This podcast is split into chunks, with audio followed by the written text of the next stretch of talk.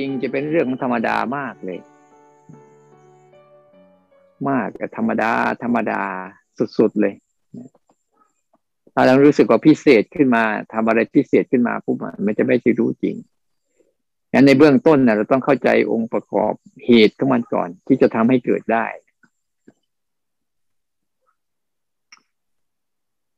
ในเบื้องต้นเนี่ยเป็นการฝึกรู้เนี่ย วิธีการฝึกรู้ มันมี มันมีทั้งรูปแบบภายนอกกับรูปแบบภายใน รูปแบบภายนอก ที่เป็นรูปแบบธรรมดาโดยธรรมชาตินะก็เป็นส่วนหนึ่งรูปแบบภายนอกนะ ที่เป็นธรรมดาเป็นธรรมชาติก็เป็นส่วนหนึ่ง ที่เขาเขามีรูปแบบเฉพาะตัวอยู่แล้ว จะไล่ให้ฟังเพื่อทำความเข้าใจ เช่นรูปแบบภายนอก คือรูปแบบของการปรุงแต่ง รูปแบบของการปรุงแต่ง รูปแบบของการสร้างสรรค์ สร้างสรรค์เรื่องราวขึ้นมาเนี่ย เป็นรูปแบบของธาตุสี่ธาตุสี่ดินน้ำลมไฟเขาจะ พยายามสร้างสร้างสรรค์ขึ้นมาเรื่อยๆ รูปแบบภายนอกคือรูปแบบการปรุงแต่งนั่นแหละ ปรุงแต่งมาเป็นอะไรบ้าง ที่เป็นมาจากธรรมชาติเดิมแท้เนี่ย ที่ยังไม่เกี่ยวข้องกับความคิดเลยนะยังไม่ได้เกี่ยวข้องกับความพอใจไม่พอใจอะไรเราเลย ไม่ได้เกี่ยวข้องเลยนะ แต่เป็นธรรมชาติเดิมแท้จริง ๆ ที่ธาตุสีก็ปรุงแต่งมาถ้าจะปรุงแต่งมาเป็น เป็นกลุ่มของของอารมณ์ภายนอก ที่จะมีอย่างเราเห็นไหมที่เขาเรียกว่ารูป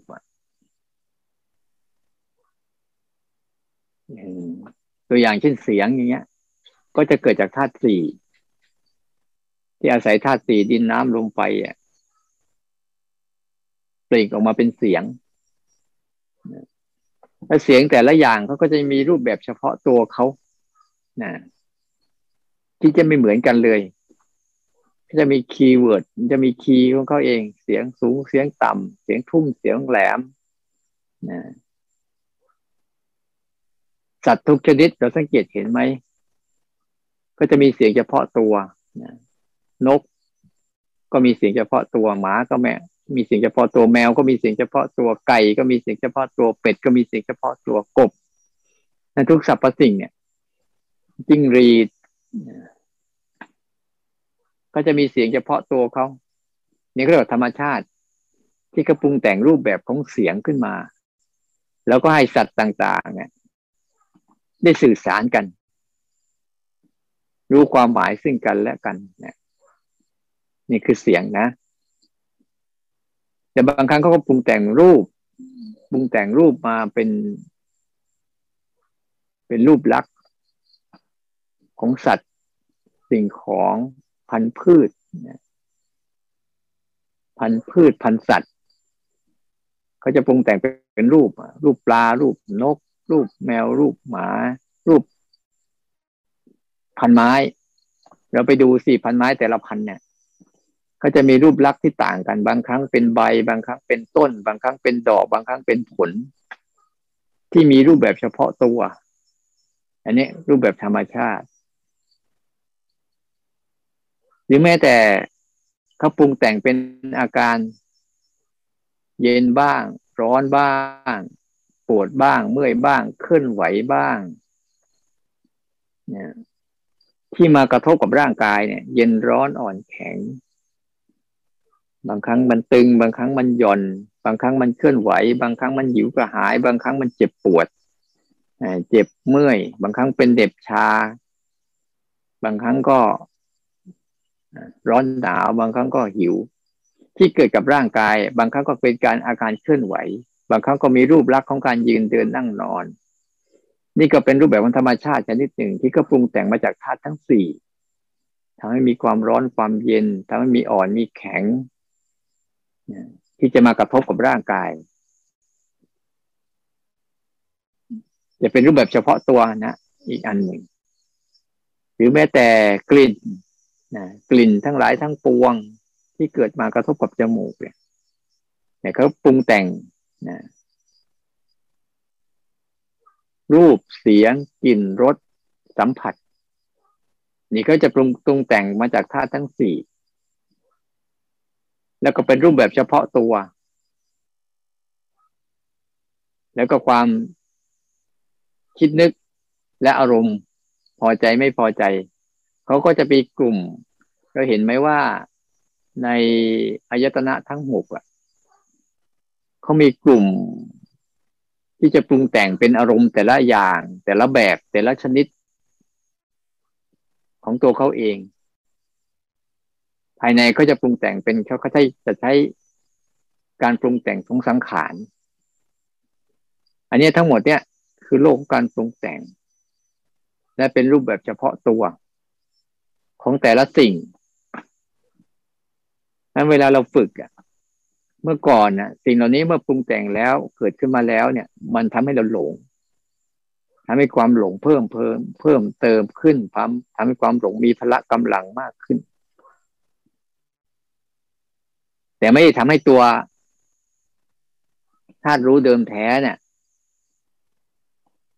ที่เขามีอยู่แล้วได้มาเห็น ได้มาเข้าใจมีแต่หลงไปในกับการปรุงแต่งตลอดเวลาให้เราเข้าใจก่อนนะว่า เนี่ย รูปแบบเฉพาะที่เป็นรูปแบบภายนอก อีกอันหนึ่งที่ถ้าเราจับทัน จับทัน รวมสรุปย่อๆ ง่ายๆ รูปแบบภายนอกอะ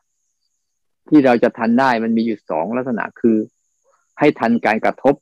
กับทันอาการของเวทนา นะ รูปแบบภายนอกทั้งหมดเนี่ยเมื่อมันจะเข้ามาแล้วเนี่ย มันก็จะมีต้องให้ทันการกระทบ ให้ทันการกระทบ แล้วก็ให้ทันเวทนาผัสสะทำให้เกิดเวทนาเนี่ย ให้ทันก่อนที่มันจะกลายเป็นตัณหา ตัณหามันจะยาวแล้วอย่าให้ทันทันการกระทบ เวลาอะไรมีเวลามีอะไรเกิดขึ้นมากระทบเนี่ย ให้รู้สึกถึงสิ่งที่มากระทบเพราะทุกครั้งที่มีการกระทบปั๊บเนี่ย จะมีธาตุรู้ปรากฏเกิดขึ้นหรือบางครั้งมันมีอาการของเวทนาที่เกิดขึ้นเนี่ย ส่วนใหญ่จะเป็นเวทนาเวทนาทางกายก็จะมีอาการ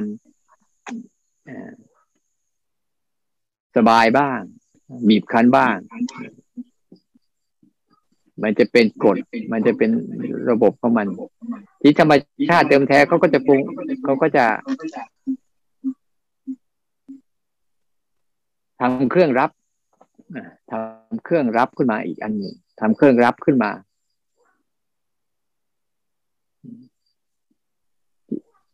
แต่ก่อนจะไปตรงนั้นเนี่ยเขาเรียกว่าอีกอันหนึ่งคือรูปแบบที่เราทำขึ้นรูปแบบที่เราทำขึ้น เพื่อเป็นตัวฝึกซ้อม เห็นไหมที่ว่าเราทำขึ้นน่ะ รูปแบบของการเดินจงกรมรูปแบบการสร้างจังหวะ รูปแบบการภาวนาที่เราประดิษฐ์ขึ้นมา นี่ก็เป็นรูปแบบอีกกลุ่มหนึ่ง ที่เราประดิษฐ์กันขึ้นมา เป็นกระบวนการในการประดิษฐ์มันขึ้นมาให้มันเกิดขึ้นนะ ให้มันเป็นรูปแบบในการฝึกซ้อม ในการฝึกซ้อมสร้างเหตุ ที่เราประดิษฐ์กันขึ้นมาเนี่ยสองกลุ่มเนี้ยกลุ่มหนึ่งจะเป็นรูปแบบแบบโดยธรรมชาติเดิมแท้ อีกกลุ่มหนึ่งที่เราประดิษฐ์กันขึ้นมาเนี่ยจะเป็นเรื่องของการ จะใช้วิธีการต่างๆ ที่ครูบาอาจารย์ท่านสอนน่ะ ก็เป็นรูปแบบประดิษฐ์ ประดิษฐ์กันขึ้นมา เพื่อจะฝึกซ้อมให้รู้จักธาตุรู้ในตน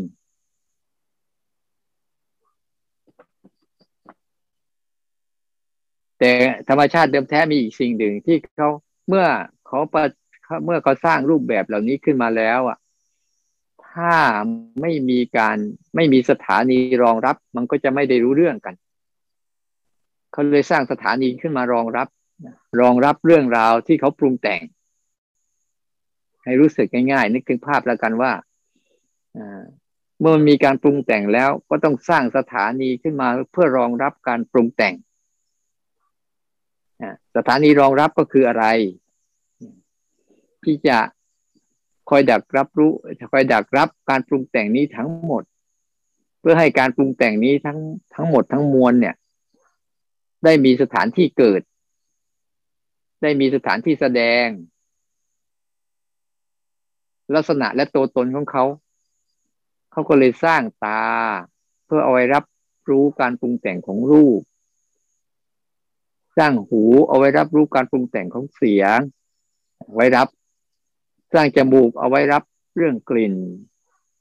สร้างลิ้นเอาไว้รับเรื่องรสสร้างกายขึ้นมาเพื่อเอาไว้รับสัมผัส แล้วก็สร้างหาไทยวัตถุหรือใจขึ้นมา เพื่อไว้ เพื่อไว้รับรับอารมณ์ นี่คือสิ่งที่เขาเป็นความมหัศจรรย์โดยธรรมชาติอยู่แล้วว่า เมื่อเขาสร้างสรรค์เรื่องราวเหล่านี้ขึ้นมา เขาก็ต้องสร้างเรื่องสร้างสถานีเอาไว้รับ เราจึงเห็นว่าแต่ละเรื่อง เขาจะเข้าไปในทิศทางของเขาเอง ช่องใครช่องวัน เขาไม่ปนกัน เขาไม่ปนกันนะ เป็นช่องใครช่องมันเลย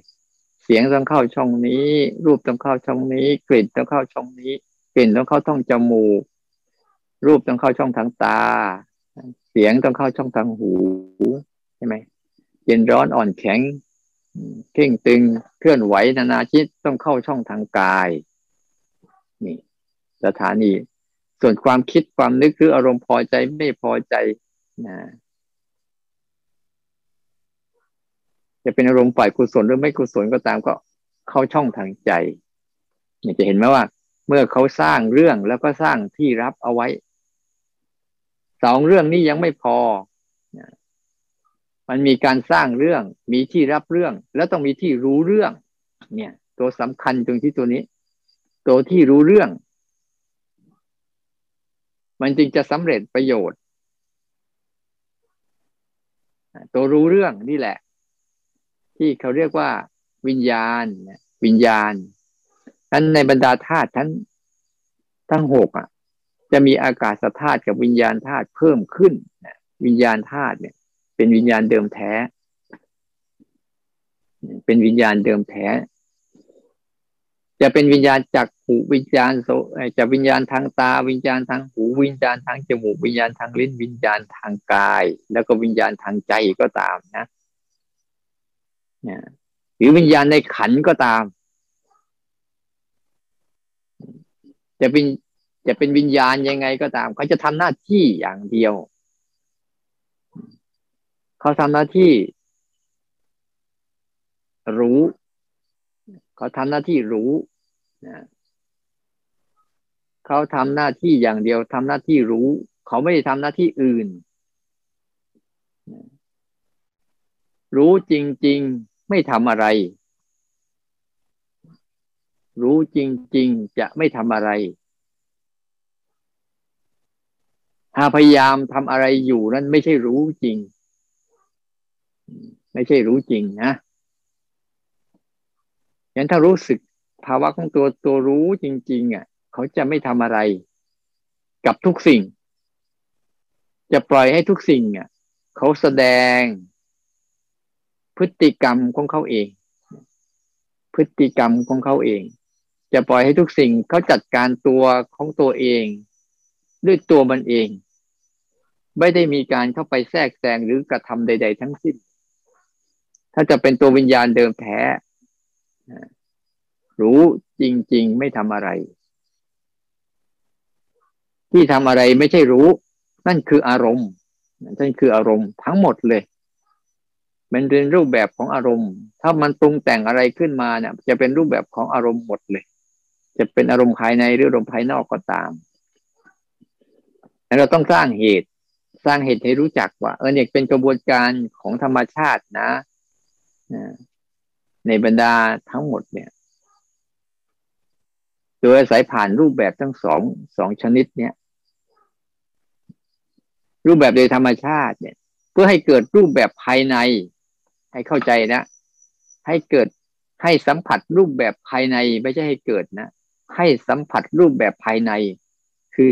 ธาตุรู้ที่ทำหน้าที่รู้เนี่ยนี่ก็เรียกรูปแบบภายใน เวลาเราฝึกเนี่ย ใช้รูปแบบภายนอก เพื่อเอื้อให้เกิดรูปแบบภายใน ต้องเข้าใจมันตรงนี้ด้วยนะ สร้างรูปแบบภายนอกขึ้นมา เหตุภายนอกขึ้นมา เพื่อให้เกิดการประจักษ์ ต่อธาตุรู้ที่เป็นภายใน ที่ทำหน้าที่รู้อยู่ รู้อยู่ แต่บางครั้ง ถ้าเราไม่ชัดเจนน่ะ มันจะผสมกันอยู่นะผสมกันอยู่ระหว่างอารมณ์กับตัวรู้อารมณ์นะ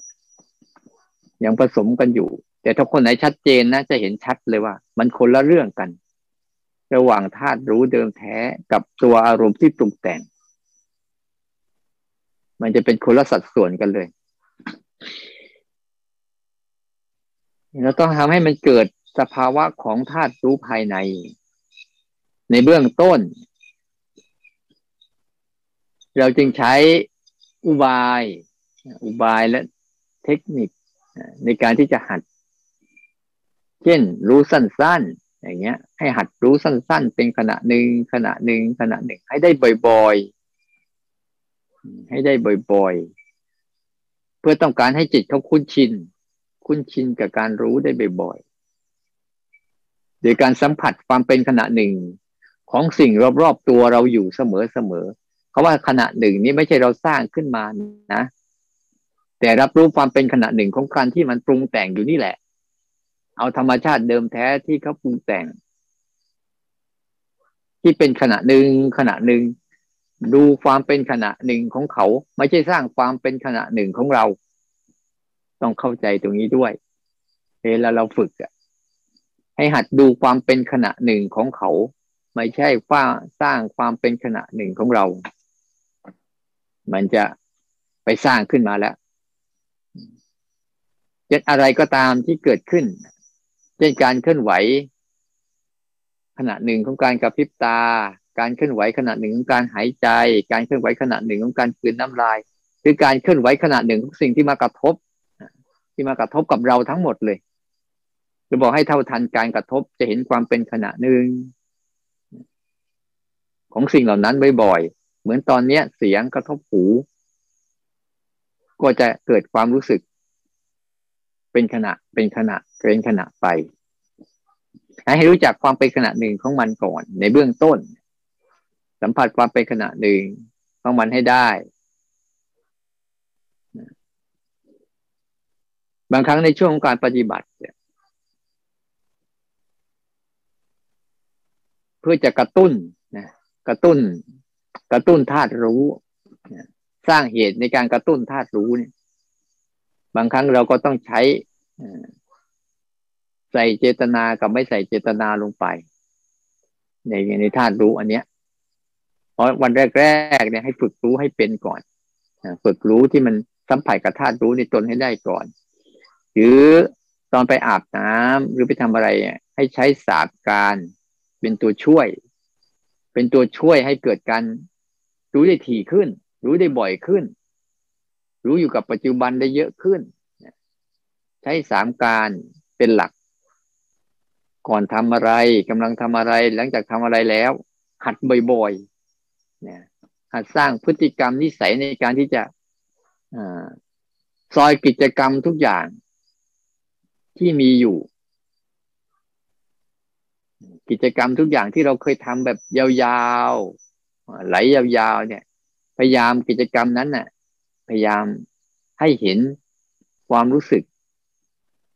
ที่มันมีสั้นๆ ในยาวมีสั้น ในสั้นมียาว สนใจความรู้สึกสั้นๆ ของมัน โดยใช้สามช่วง ก่อนทำกำลังทำหลังจากทำทุก ๆ กิจกรรม ทุก ๆ กิจกรรม เพื่อกระตุ้น เพื่อเป็นการสร้างเหตุ ให้เกิด สิ่งเหล่านี้ขึ้นมา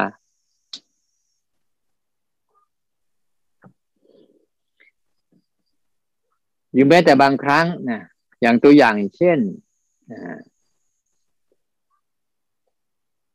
เราจะทำอะไรก็ได้ จะทำกับข้าว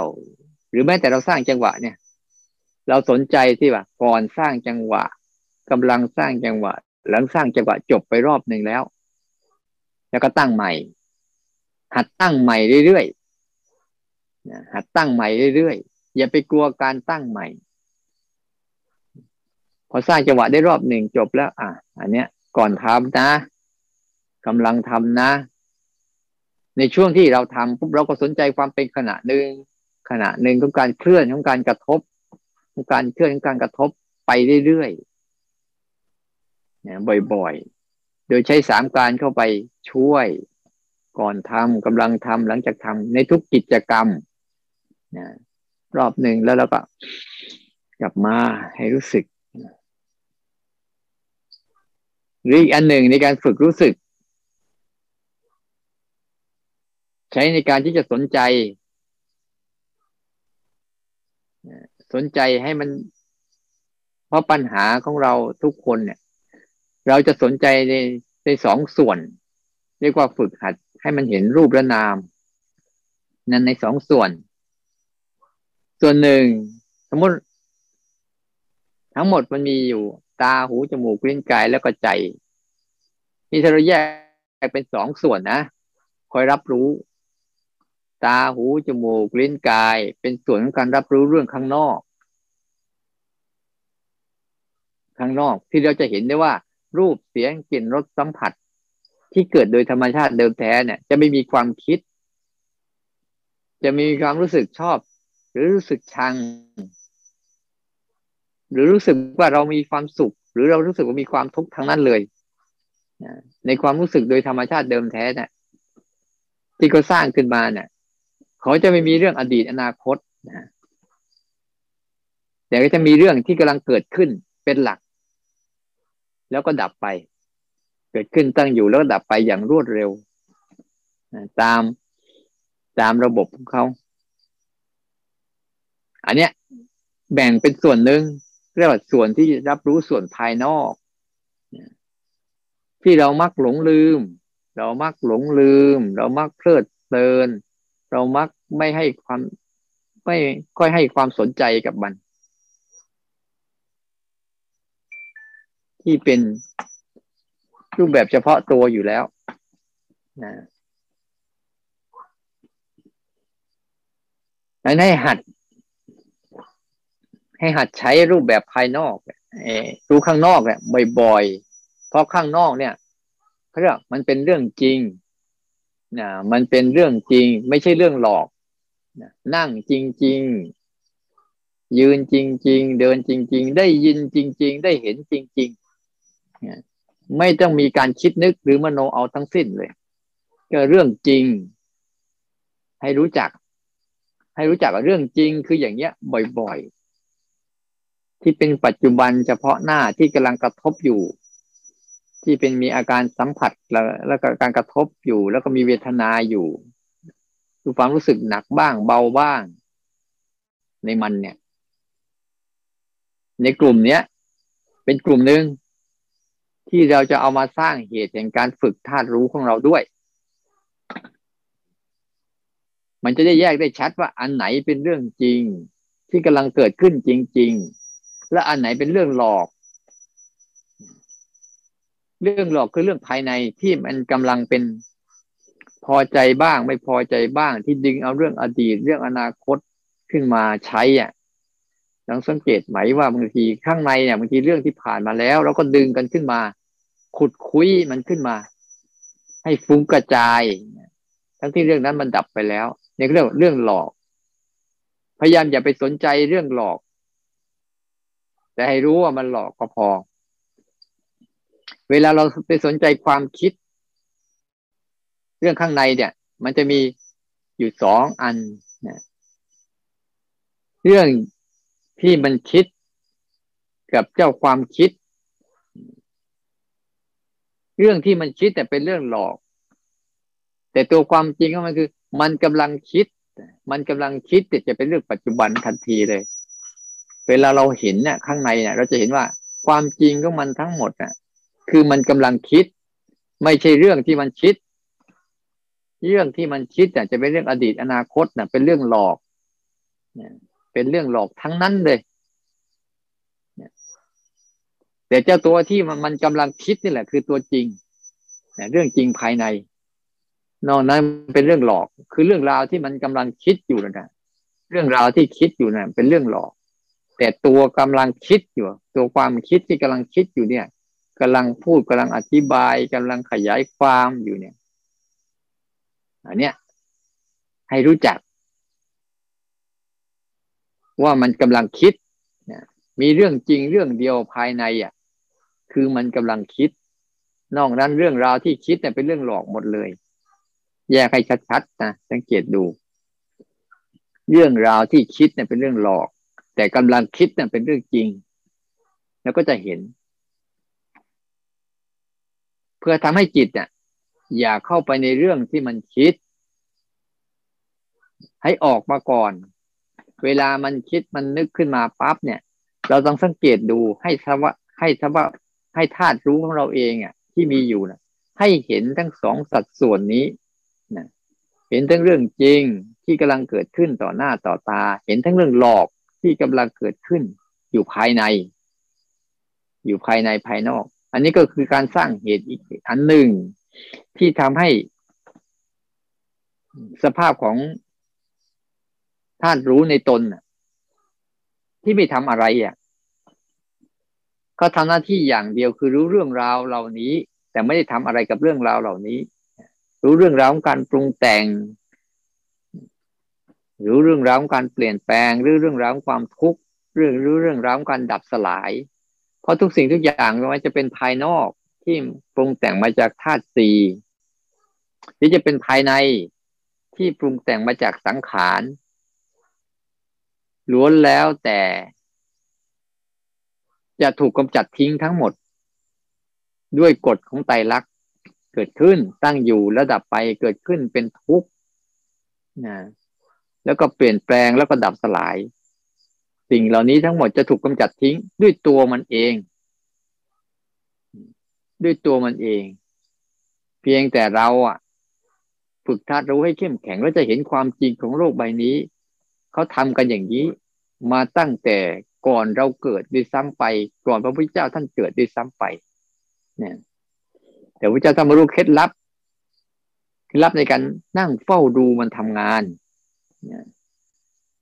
เฝ้าดูมันทำงาน วิธีฝึกวิธีสร้างเหตุได้บอกไปแล้วนะ เราต้องพยายามสร้างเหตุของ ให้สัมผัสธาตุรู้ในตนให้เยอะขึ้น ให้ได้บ่อยๆขึ้น ปล่อยให้คิด อย่าไปให้ค่าให้ความหมายกับความคิดนะความคิดมีไว้ใช้ อย่าไปให้ค่าให้ความหมายให้ความสำคัญกับมันนักนัก เพราะมันอยู่ในกฎของการเกิดขึ้นตั้งอยู่แล้วก็ดับไป จะดีใจเสียใจกับมันเดี๋ยวมันก็หาย ให้มันสัมผัสธาตุรู้ ธาตุรู้ของเราเองเดิมแท้ที่ไม่ทำอะไรอะ เพียงแต่ทำหน้าที่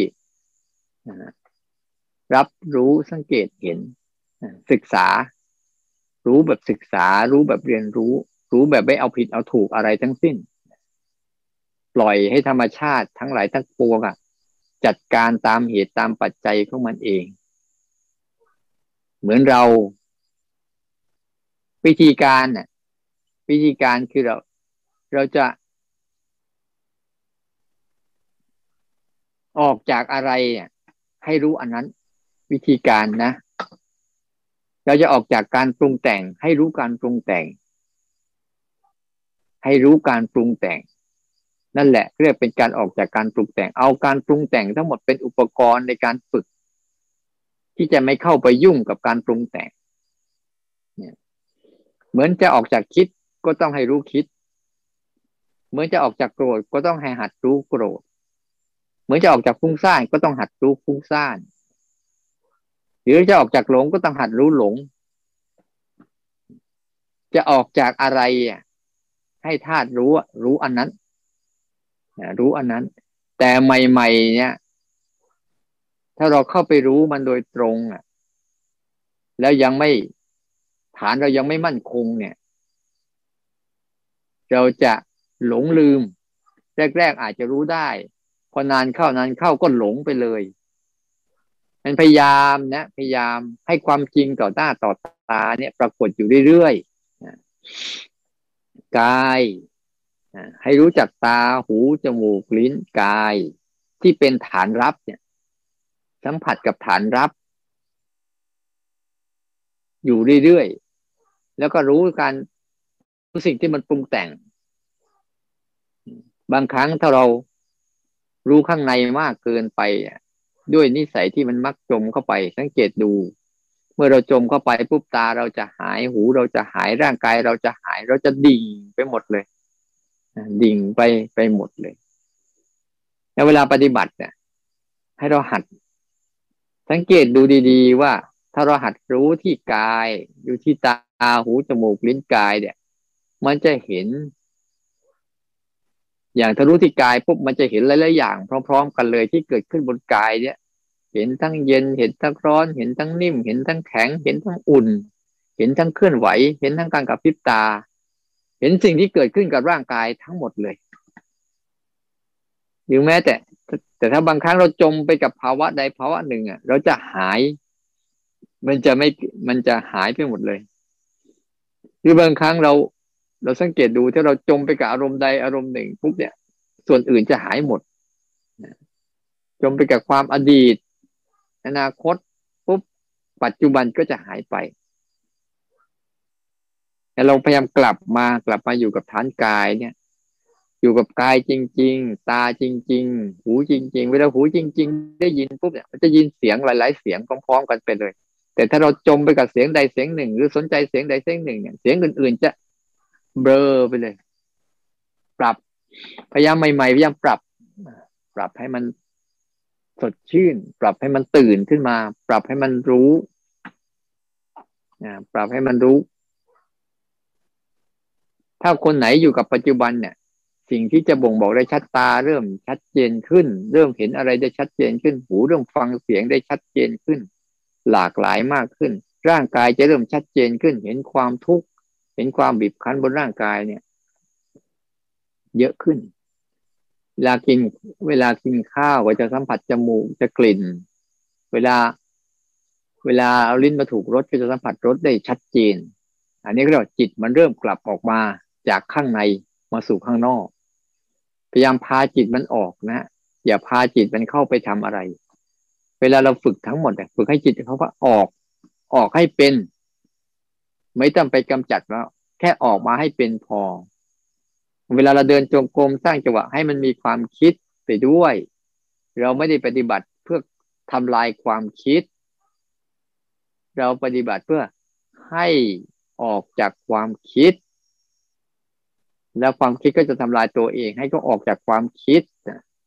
มารู้คิด เอาความคิดเป็นอุปกรณ์ในการฝึกรู้ เราทั้งหมดเลยเป็นอุปกรณ์ในการฝึก เป็นการสร้างเหตุ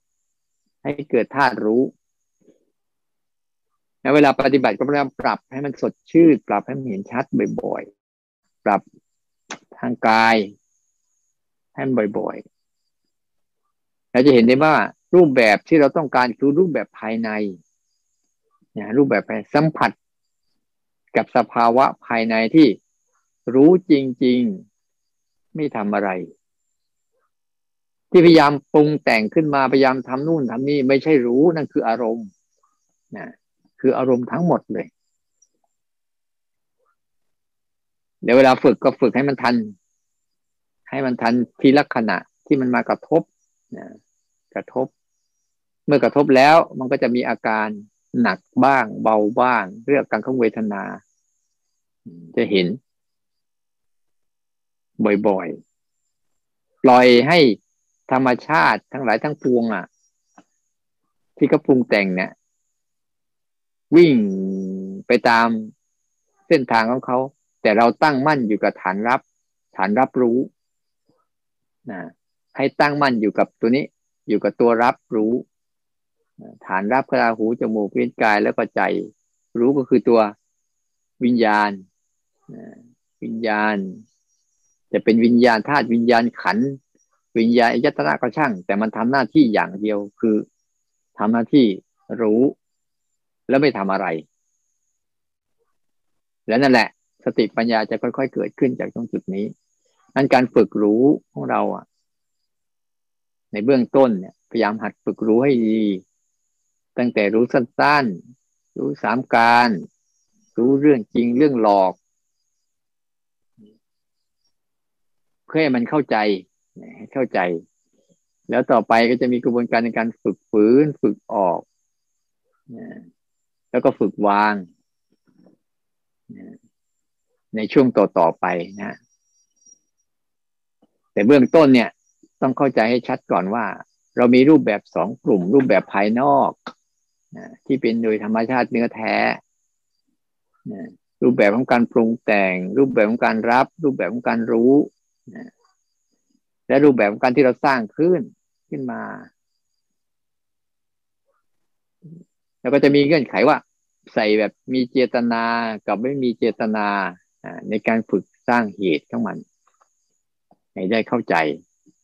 นั้นทั้งหมดเนี่ยเราต้องการให้เกิดรูปแบบภายใน สัมผัสกับตัวรู้ภายในที่ทุกคนมีอยู่แล้วนะมีอยู่แล้วเกิดอยู่แล้วเนี่ย สัมผัสมันได้บ่อยโดยผ่านรูปแบบภายนอก เอารูปแบบภายนอกเป็นเหตุเป็นเหตุอย่างไรคือ อยากจะออกจากอะไรก็รู้ไอ้นั่นแหละนะอยากจะออกจากง่วงก็ต้องรู้ง่วง อยากจะออกจากคิดก็ต้องรู้คิดเนี่ย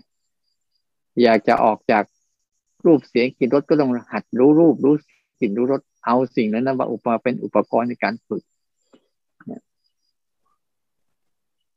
เราจะอยากจะออกจากการเคลื่อนไหว ไม่หลงไปในเคลื่อนไหวก็หัดรู้เคลื่อนไหว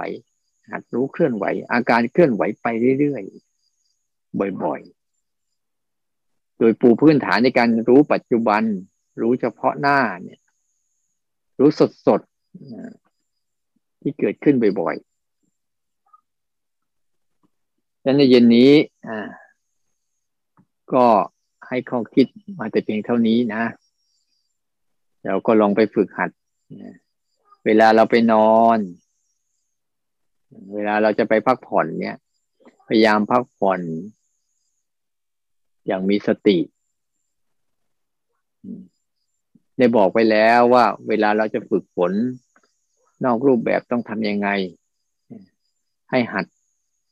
ให้เขาเกิดก่อนเช่นเรานอนปั๊บเนี่ยจะสังเกตเห็นเลยเวลาเรานอนปุ๊บเนี่ย มันจะมีอาการหนึ่งอาการที่ชัดเจนที่สุดคือ เห็นอาการนอนที่อาศัยร่างกายอยู่ทั้งหมดเนี่ย ทั้งหลังทั้งขาทั้งแขนน่ะเหยียดยาวตรงๆเนี่ยสัมผัสทุกสิ่งเลย